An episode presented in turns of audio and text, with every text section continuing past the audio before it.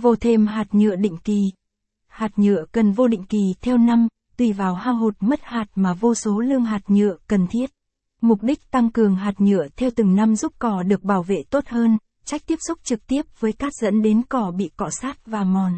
Sân chơi lúc nào cũng êm và cảm nhận bóng lăng thật nhất.